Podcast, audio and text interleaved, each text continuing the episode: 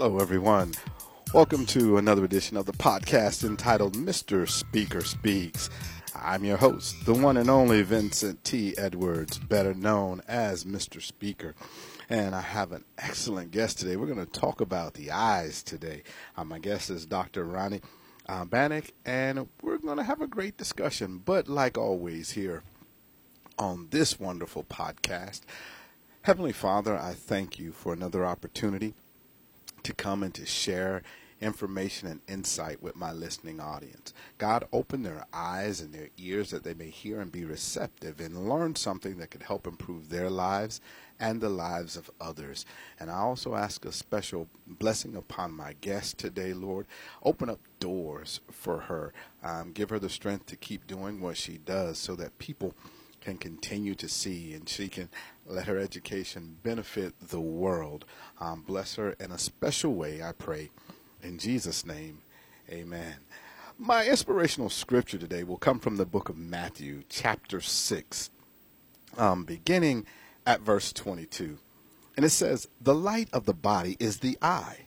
If therefore thine eye be single, the whole body shall be full of light.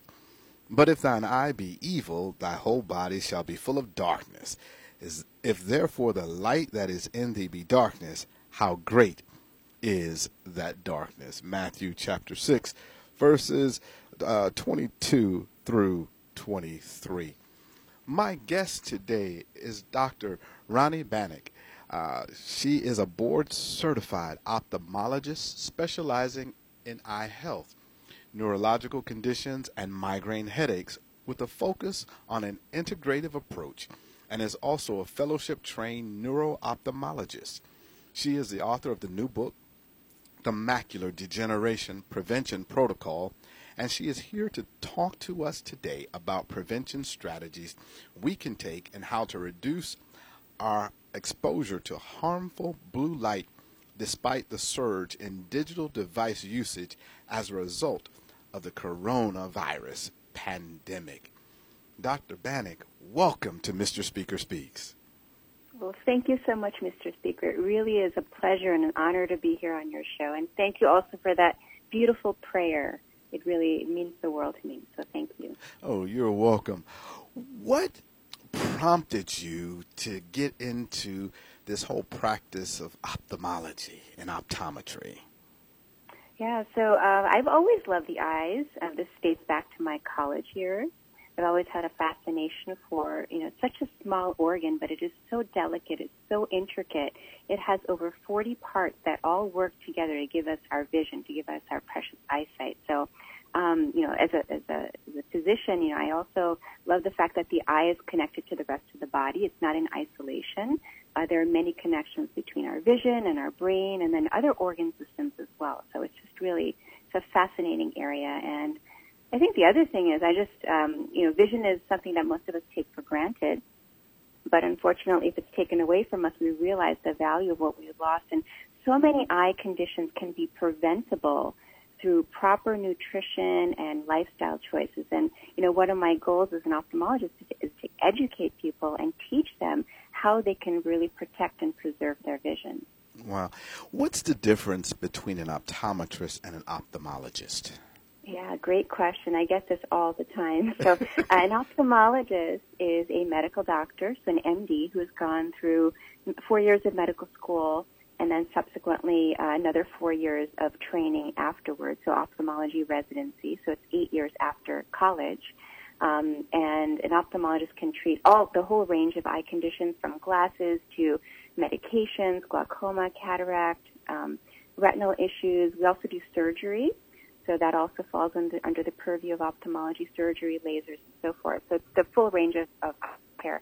Optometrists have gone to optometry school, so that's after college, it's a four-year degree, and they have an OD, which is their degree, and they can also uh, prescribe glasses. They treat basic eye conditions depending on the state that they're in. Uh, they may be able to prescribe medications, and depending on what state, uh, they may also be able to do some minor procedures. So um, so that there's that difference as well. Well, when it comes to prevention, um, one, I want to ask the question: Is there anything you can do to prevent nearsightedness or farsightedness? And can you explain the difference between the two? Yeah, absolutely. So, um, nearsightedness, also called myopia, is when um, the image, instead of falling on the eye, on the back of the eye, the retina, falling in focus, it falls in front of the retina. So, uh, one could say that the eye is too long. Uh, that's a simplistic way of looking at it. And it's very common. It's actually a growing epidemic, especially in most developed countries um, you know, especially in Asia, the, the rates of myopia are just skyrocketing and it's thought to be associated with increased near work. Like many of us are now, uh, you know, on our screens, we're on our devices. So that increased focus up close is probably, um, you know, contributing to this epidemic of myopia. Now, farsightedness, on the other hand, um, is when people can see better at distance, distance, but they can't see as well up close. Um, so, uh, Usually, most people, when they're younger, they can manage. Their eyes can focus through it. But as they get older, they're no longer able to focus through it. They may end up needing glasses. Both both types of vision issues are refractive errors, which may need glasses.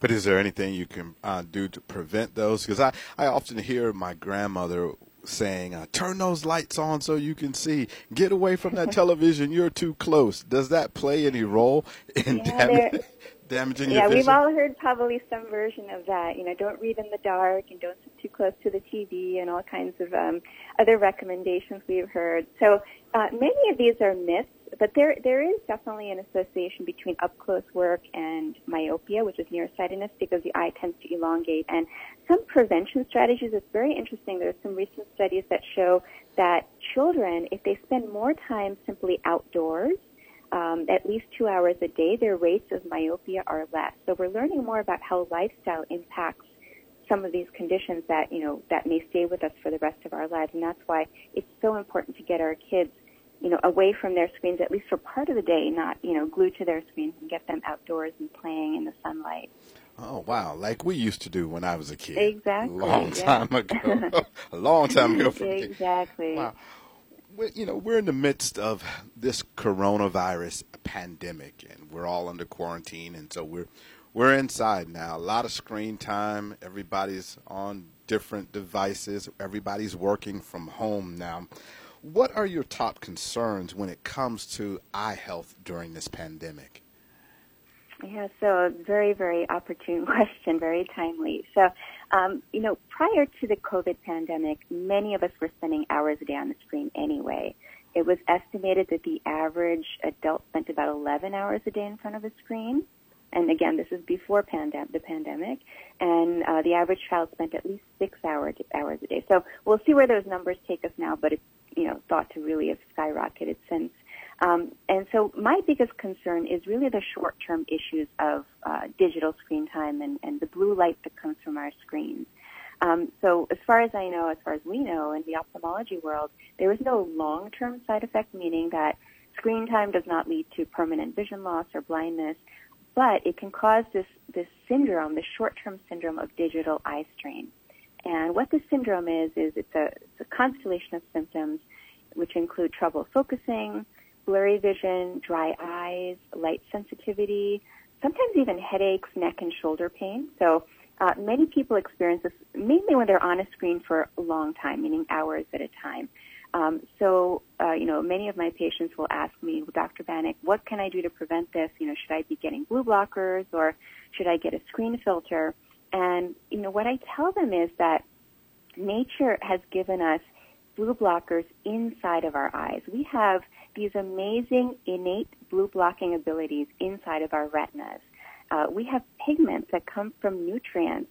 Uh, these pigments are called lutein, zeaxanthin, and mesozeaxanthin. Now, it may seem like a mouthful, uh, you know, hard to say, hard to spell, hard to pronounce, but these are nutrients that are found in many foods. Uh, for example, lutein is found in green leafy vegetables like spinach, kale, collard greens, uh, romaine lettuce. Um, zeaxanthin is found is is a, um, more of a yellow orange pigment. It's found in orange peppers, in corn, even egg yolk.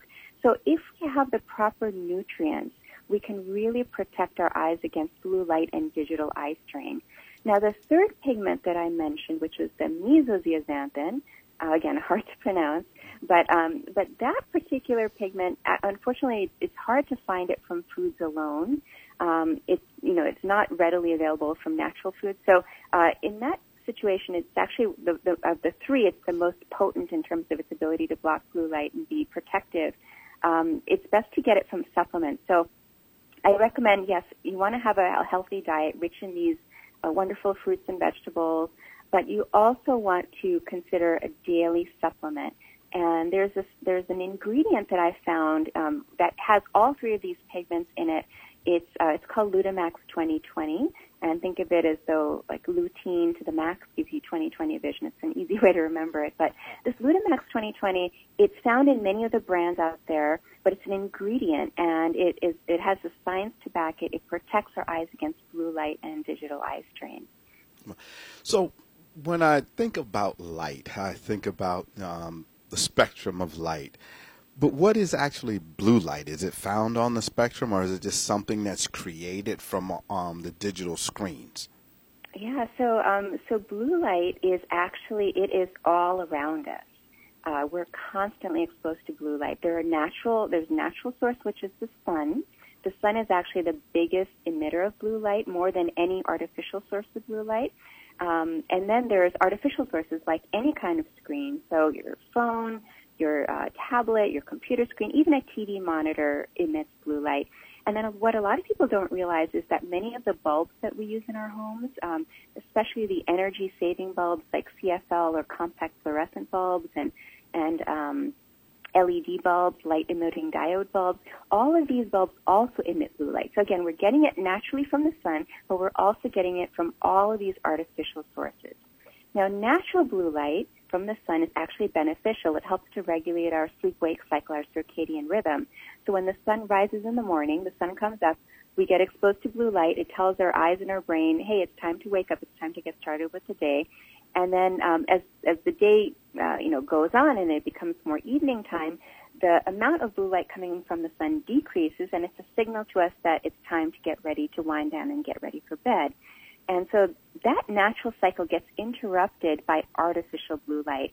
And there are many studies which show that too much blue light exposure, particularly before bedtime, two hours before bedtime, can interfere with sleep. It can make it harder to fall asleep and also stay asleep. So it's important to kind of try to minimize our blue light exposure later in the day.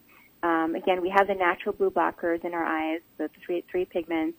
We can take a supplement, but you can also use blue blocking glasses if you need to in the evening or get smart bulbs, which automatically adjust the amount of blue light that's coming from your bulb uh, to decrease it after the sunset. So there are a lot of, you know, little things you can do in addition to the nutrition and the supplements that I mentioned. Um, do ultraviolet rays uh, have any effect on eyesight? Yes. So uh, I hadn't mentioned this earlier, but UV rays, meaning UVA and UVB rays, come from the sun also, and they are very short wavelength, high, high energy rays, and they can do damage in the eyes. So we absolutely need to protect against UVA and UVB rays that can cause issues like um, problems on the surface of the eye, cataract, and they've also been linked to some retinal issues. And um, even some eye cancers or eyelid cancers can be associated with UV exposure. So it's always important to, if you're going outside, especially on a sunny day, or if you're out in the water, or if you're out in snow when there's a lot of glare, um, it's always important to wear UV protection. So I tell my patients, get UVA, UVB blocking glasses. You can also look for a sticker that says UV 400, and that will protect your eyes when you're outdoors. Absolutely. You're listening to Mr. Speaker Speaks, and my guest today is Dr. Rani Banik, a board certified ophthalmologist, and we're talking about things that uh, deal with our eyes and how we can protect them. You mentioned snow, and I've you know I've watched this in movies or heard it, but I've never experienced it. What I, I guess they call it was it snow blindness? What actually happens there um, when you're out there and you see a whole lot of whiteness everywhere? How does that affect your eyes? Yeah, so um, you know the snow is very reflective. So if the sun hits snow, it reflects back, and if it hits um, your retina in the back of the eye, it can temporarily um, basically wash out all of those. We, we have light sensing cells in the back of the eye called photoreceptors, can wash them out temporarily. So it may seem like a big white blur for a few seconds, and eventually it will come back. So fortunately, um, you know, I'm sure many of us have experienced the snow blindness um, phenomenon, but it is short term and it doesn't cause any permanent damage. It's more like a, a prolonged glare, if you will. Okay.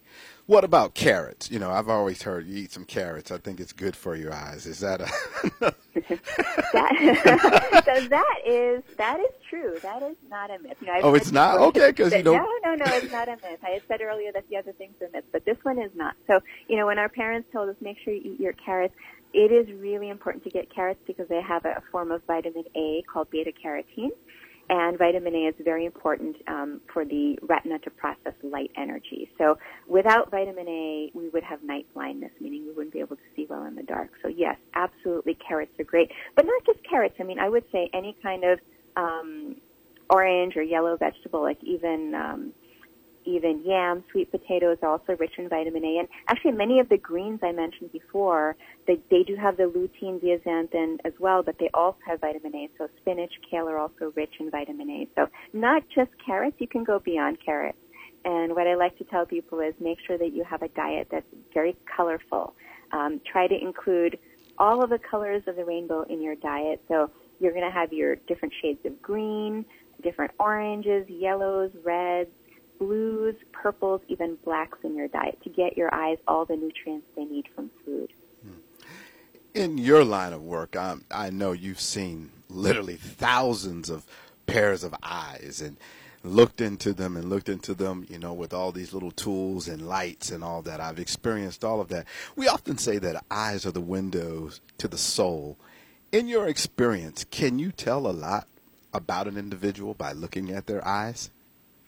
I can tell so much. Um, uh, I, don't, I, I don't know if I can necessarily say it's about their soul, but I can tell them about their health. Um, so many things can be, um, you know, uh, so much light can be shed based on an eye exam. So, you know, health, basic health conditions, like I've been able to diagnose patients with newly diagnosed diabetes based on an eye exam, or high blood pressure, or cholesterol, uh, certainly eye strokes or, or brain strokes can be diagnosed on an eye exam. And there are so many other um, uh, nutritional deficiencies and also chronic diseases, inflammatory diseases, autoimmune diseases, even infectious diseases that can be picked up on an eye exam. So, yes, uh, in terms of one soul, you know, I, I won't, I, I won't claim to do that as of yet, but certainly their overall health, yes. Oh, um, what can cause a retina detachment? Yeah, so um, so retinal detachments are, are quite serious. Actually, um, it's when so the retina is a, as I, I mentioned a few times the retina, but the retina is a very um, thin layer of nine cells that is attached to the back of the eye. And if it detaches, one can lose significant amounts of vision. It's almost like a, a shade or a curtain coming down over your vision and some sometimes it's associated with flashing lights. So one may see lots of tiny little sparkles or flashing lights, and then have that shade or curtain come down over their vision. And most often, it's caused by a tear somewhere, like a very small tear in the peripheral retina. And uh, there are some some risk factors. Um, high nearsightedness or high myopia is a risk factor. Uh, and that's because the uh, the retina is very thin, it's very stretched out in the back of the eye, it's more susceptible to tears. Um, also, trauma is a risk factor. And then also there are some other um, eye conditions and medical conditions that may increase the risk for retinal detachment. Fortunately, it's not that common, uh, but it is something absolutely. If you're having any symptoms like flashing lights or or a change in your vision, like a shade or curtain, or floaters. Many people experience floaters, which are little black got lines or squiggles floating around in vision. They almost look like cobwebs or like a little bug or fly sometimes. Mm. That can also be a precursor to retinal tear or detachment. So if you have any of those symptoms, be sure to get it checked out. Absolutely. Wow. You know, I used to, when I was smaller, and I didn't do it in front of her, but I used to kind of laugh at my grandmother because she'd call me in to read something on a medicine bottle, or I'd find her, you know, moving the bottle uh, back and forth from her eye. I'm like, what's wrong with grandma? Mm-hmm. And, you know, one day I found myself doing exactly the same thing. And it's like, oh, that's what's going on. And so, you know, I wear, you know, progressive lenses now. Mm-hmm. Is that some form of macular degeneration, or does that just naturally come with age that you lose your eyesight? Yeah, so it's it's the latter, and um, so it, it, it is a natural part of the aging process in the eye. Um, it's, it's the fancy medical term is called presbyopia, which basically means we can't focus as well up close. And this happens to everyone, and it can happen at different ages. So most people experience this problem usually in their late 40s, early 50s.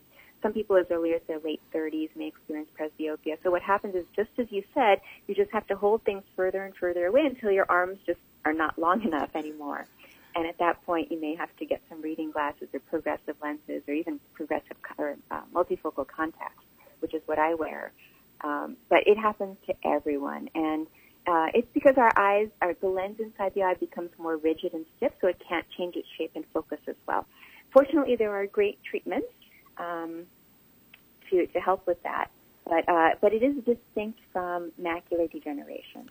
Uh, very different than macular degeneration. Macular degeneration is something that happens in the retina, and we keep going back to the retina today, but um, it's a problem in the retina where the central retina, which is called the macula, uh, develops waste deposits, and then these deposits eventually cause inflammation and bleeding and loss of central vision. So people with macular degeneration are not able to read properly. They can't see um, faces properly because there's a central dark spot in their vision. They can't drive, they can't work, so it can be quite debilitating. Um, but uh, actually, I'm I'm writing a book on macular degeneration, and it should be out this fall, and it's called the Macular Degeneration Prevention Protocol. And in this book, um, I do talk a lot about ways you can prevent macular degeneration through going back to again proper nutrition and healthy lifestyle choices. So that that is really the cornerstone of good eye health is making those healthy choices. Wow. I'd love to interview you once your book comes out. Um, oh, thank you. Yeah, I would love to be back. Okay. I would love to. That would be a pleasure. Um, I've I've experienced a, a lot of uh, issues with um, with my eyes, and I've been wearing glasses since like fourth grade, and so now I'm 54 years old. So I've been basically wearing glasses all of my life. What you know? What's the difference between having glaucoma and having a high ocular pressure? Wow, great question. uh, I wish I had another hour with you to, to, tackle this one. Um, and, so, and I say that because they, they've never diagnosed me with glaucoma, but they say I have a high ocular pressure, so I have to take latanoprost eye drops every night. Mm-hmm, mm-hmm. Yeah, so um, so glaucoma is a very common condition. Um, it it tends to happen as people get older, um, a little bit older than, than how old you are, but uh, but it, it can even happen. I mean, there are some forms of glaucoma that can happen to younger people in their 30s, and even some children have glaucoma, special uh, you know types of glaucoma or subsets of glaucoma. So glaucoma is damage to the optic nerve and the damage looks a certain way. So when we, as an ophthalmologist, when I look in the back of the eye, I can see the nerve, and it has a certain characteristic appearance, glaucoma. And it's usually associated with high eye pressure, but not always. And this is the key thing. So, you know, many people may have an eye pressure which is on the higher end of normal, but it doesn't necessarily mean that they have glaucoma. It's only when the nerve is damaged from high eye pressure that it's called glaucoma. But nevertheless, oftentimes patients, if they do have pressure that's on the high end, or if they also have other risk factors like a family history of glaucoma, or um, uh, for example, certain other features in the back on the eye exam, or if they're a high myope, uh, which I do believe you mentioned you're, you're a high myope as well. So um, that may increase the risk of glaucoma, and in those situations, sometimes we um, we are more proactive and we start drops, we start therapy early to prevent the damage. Hmm hear a lot about these uh, LASIK commercials. So, you know, this LASIK procedure. Is that a good procedure? And once it's done, uh, will you ever need glasses again? Yeah, so LASIK is um, it's very safe. Uh, it's been you know being it's been performed. Uh, it's been about almost 40 years that it's been performed routinely. Um, what I will say that the vast majority of people have a, a wonderful outcome with LASIK. They see very, very well after their surgery. Um, there's no guarantee, though, that you will be completely glasses free after LASIK surgery. So even despite having the procedure, some people still need to wear glasses, uh, maybe for, for certain, you know, types of, types of tasks, like, for example, for reading or, um, you know, in computer use, for example, or even for driving. So there is no guarantee that you will be glasses free. Uh, it can certainly reduce your power. So if you have a high uh, refractive power, it can reduce that. But again, there's no guarantee that it will be exactly 2020. Most people reach about, you know, 20, 20, 2030, 2025 or better, but there's no guarantee. Wow. And I heard you mention you wear a certain type of contact lens because, you know, I also wear contacts, but when I wear my contacts, I still have to wear readers. And I would love to get a, get around that. Yeah, so I would. Um, there, there are lots of options uh, for for that problem. So you can wear a multifocal contact lens, which is basically like having progressive lenses inside the eye. Um, so it takes care of a range of vision, so far distance, intermediate, like the computer, and then up close. What I have to say though is being a, a one of these multifocal contact lens wearers myself is my vision is not perfect. Um, it's you know, I, I do give give a little bit of um, you know, it's, it's not perfectly 2020, and that's okay with me for my needs right now. But um, you know, if you need that really perfect, crisp 2020 vision, it's probably best not to get the progressive contacts or multifocal contacts. Wow. Okay. I have one other question. My time is going by. With, relative to the eye, I've heard this word a lot. Is it stigmatism or astigmatism, and what is it? Mm-hmm. Yeah, astigmatism is um, so the front of our eye is spherical, it's curved, and um, so when it's curved but it's not perfectly circular, so if, if it's a little bit oval shaped, the, the surface of the the cornea, it's called astigmatism. So imagine, you know, instead of it being a perfectly round ball, like for example a basketball, it's more like a football shape rather than a basketball shape. So that's what astigmatism is. So it's just an um, an unevenness in the curvature of your eye, the front part, and it can be corrected with glasses, even contacts, and uh, even for people who have cataract surgery, there are now lenses to correct for astigmatism even after cataract surgery. So there, there are lots of options now, lots of wonderful options.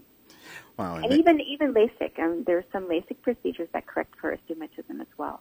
Wow.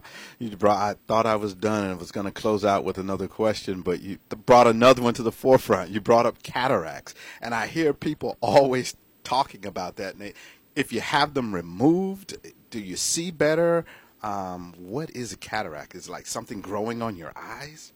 Yeah, so it's actually, uh, I wouldn't say it's growing on your eye, but it's a change inside the eye. So we have a natural lens inside of our eye. So imagine having a clear lens. Mm-hmm. We all do. We all have a clear lens inside the eye that helps us to focus for different distances. When we're young, that lens is clear. It's transparent like a clear window. But as we get older, um, usually from you know what we call oxidative stress or oxidative damage, that lens begins to become a little bit opaque. It becomes yellow and cloudy, and sometimes even brown in color, and it doesn't let enough light get through. That's when vision becomes affected, and we can't focus as well. We can't see as well, either for distance or up close or both. And so that's what a cataract is: is when the natural lens inside the eye opacifies. So imagine you used to look through a clear window and now you're looking through a dirty window. And no matter what you do, you can't see well. Sweet. And the only way to fix that now, I, mean, I wish that there were some way to fix it other than surgery. And patients always ask me, Dr. Banner, can I take an eye drop? Will it get rid of my cataracts? Or can I take a medicine? Yeah, like There's some Windex or something for the eye.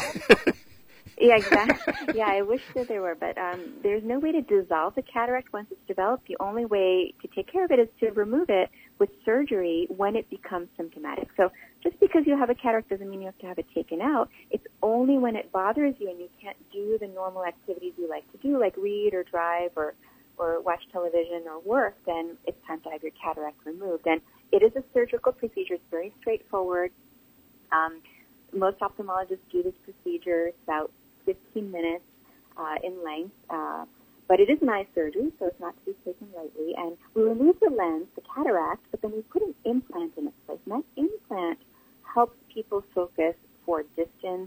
Uh, there are special types of implants which are called premium implants that can help give people a range of vision like distance, intermediate, up close without having to wear reading glasses. But there are lots of options. So if you're considering cataract surgery, make sure to discuss the options with your doctor and figure out which one may be best for you. All right. We talked about blue light during uh, the pandemic that we're experiencing and we're in quarantine. What else um, should we concern ourselves with or be aware of during this that could harm our eyesight? And are there any other things that we can do to, to, to take care of our eyes? Yeah, I would just go back to, um, you know, in terms of could anything else harm our eyes? Uh, really, it's, it's um, it's that just that digital eye strain that I mentioned before, and the short-term side effects of blue light. The best thing is the two ways that I mentioned: need proper nutrition, get those fruits and vegetables in your diet. Um, you know, unfortunately, most of us just don't get enough based on what the recommended amounts are. So it is important to do a daily supplement, and especially for children, I can't stress this enough. You know, our kids are not used to being on screens as much as adults, but their eyes also, there's some early research that shows that children's eyes simply don't, they can't filter out blue light as well as adult eyes do. So they may be particularly vulnerable to digital eye strain and blue light. So especially in kids, I would recommend, you know, it's hard enough to get them to eat some of those fruits and vegetables. Have them do a daily supplement. Now, um, there are some great gummy forms available, and this is actually what I give my daughter because uh, she can't she can't swallow capsules or tablets or anything like that. But she loves the gummies. She pops them almost like candy. So uh, she takes the, the blue light gummy. Uh, look for that Lutemax 2020 on the label that will give your eyes the pigments it needs and protect your eyes from sunlight also. Um, and uh, I didn't mention this earlier, but make sure you uh, you know you, you exercise regularly, you maintain a healthy weight, and you see your ophthalmologist at least once a year. Okay. In this world, or this digital age, how can my listening audience find out more about you, stay in contact with you, interact with you? Absolutely. So um, they can find me through my website, which is my full name, rudranibanikmd.com. And uh, I'm also very active on social media. So if anyone is on Instagram, please follow me at Dr. Rani Dr. Rani Banik. and also I'm on Facebook. I have two Facebook groups where I share a lot of great information. I share nutrition information and recipes and other great tips. So um, you can uh, request to join my Facebook group, which is called Envision Health. That's E-N Vision Health. I also have um, I have a lot of patients who have migraines, so I do a lot of work with migraine as well, and migraine and nutrition and supplements. So um, if you're interested in migraine, I have a Facebook group called Eye on Migraine. So I'd invite you to uh, to join that as well. I may have to reach out for that one. I deal with that too. A lot of my issues stem from the Gulf War, but yeah, those migraines and they're nothing nice. yes, yes, I know. I'm a migraine sufferer myself, so I completely understand. it's uh, a, a difficult thing to deal with, but very preventable as well. Yes, indeed. And I will post all of your social media information when I post this podcast as well so that they can connect with you. Well, time is coming to a close. Are there any last words, anything that you would like to say to my listening audience today, Doctor? You know, I, again, I had mentioned this before, but our eyesight is so precious. It truly is a gift um, that many of us take for granted unless taken away from us, we realize how valuable that gift is. So be proactive about your vision. Um, try to protect and preserve it in any way you can, and the best ways are nutrition, lifestyle, and supplements. I can't say it enough. All right. Nutrition, lifestyle, and supplements to help you see clearly and to keep your eyesight. Thank you so very much, Dr. Banik. It has been truly a pleasure talking with you and learning so very much about the eyes. Thank you for being a wonderful guest. Oh, thank you so much, Mr. Speaker. I really enjoyed our conversation, and I look forward to be, being back on your show. Uh, so do I. I want to see that book, Macular Degeneration Prevention Protocol. I look forward to reading it. You've been listening to the podcast. Mr. Speaker Speaks.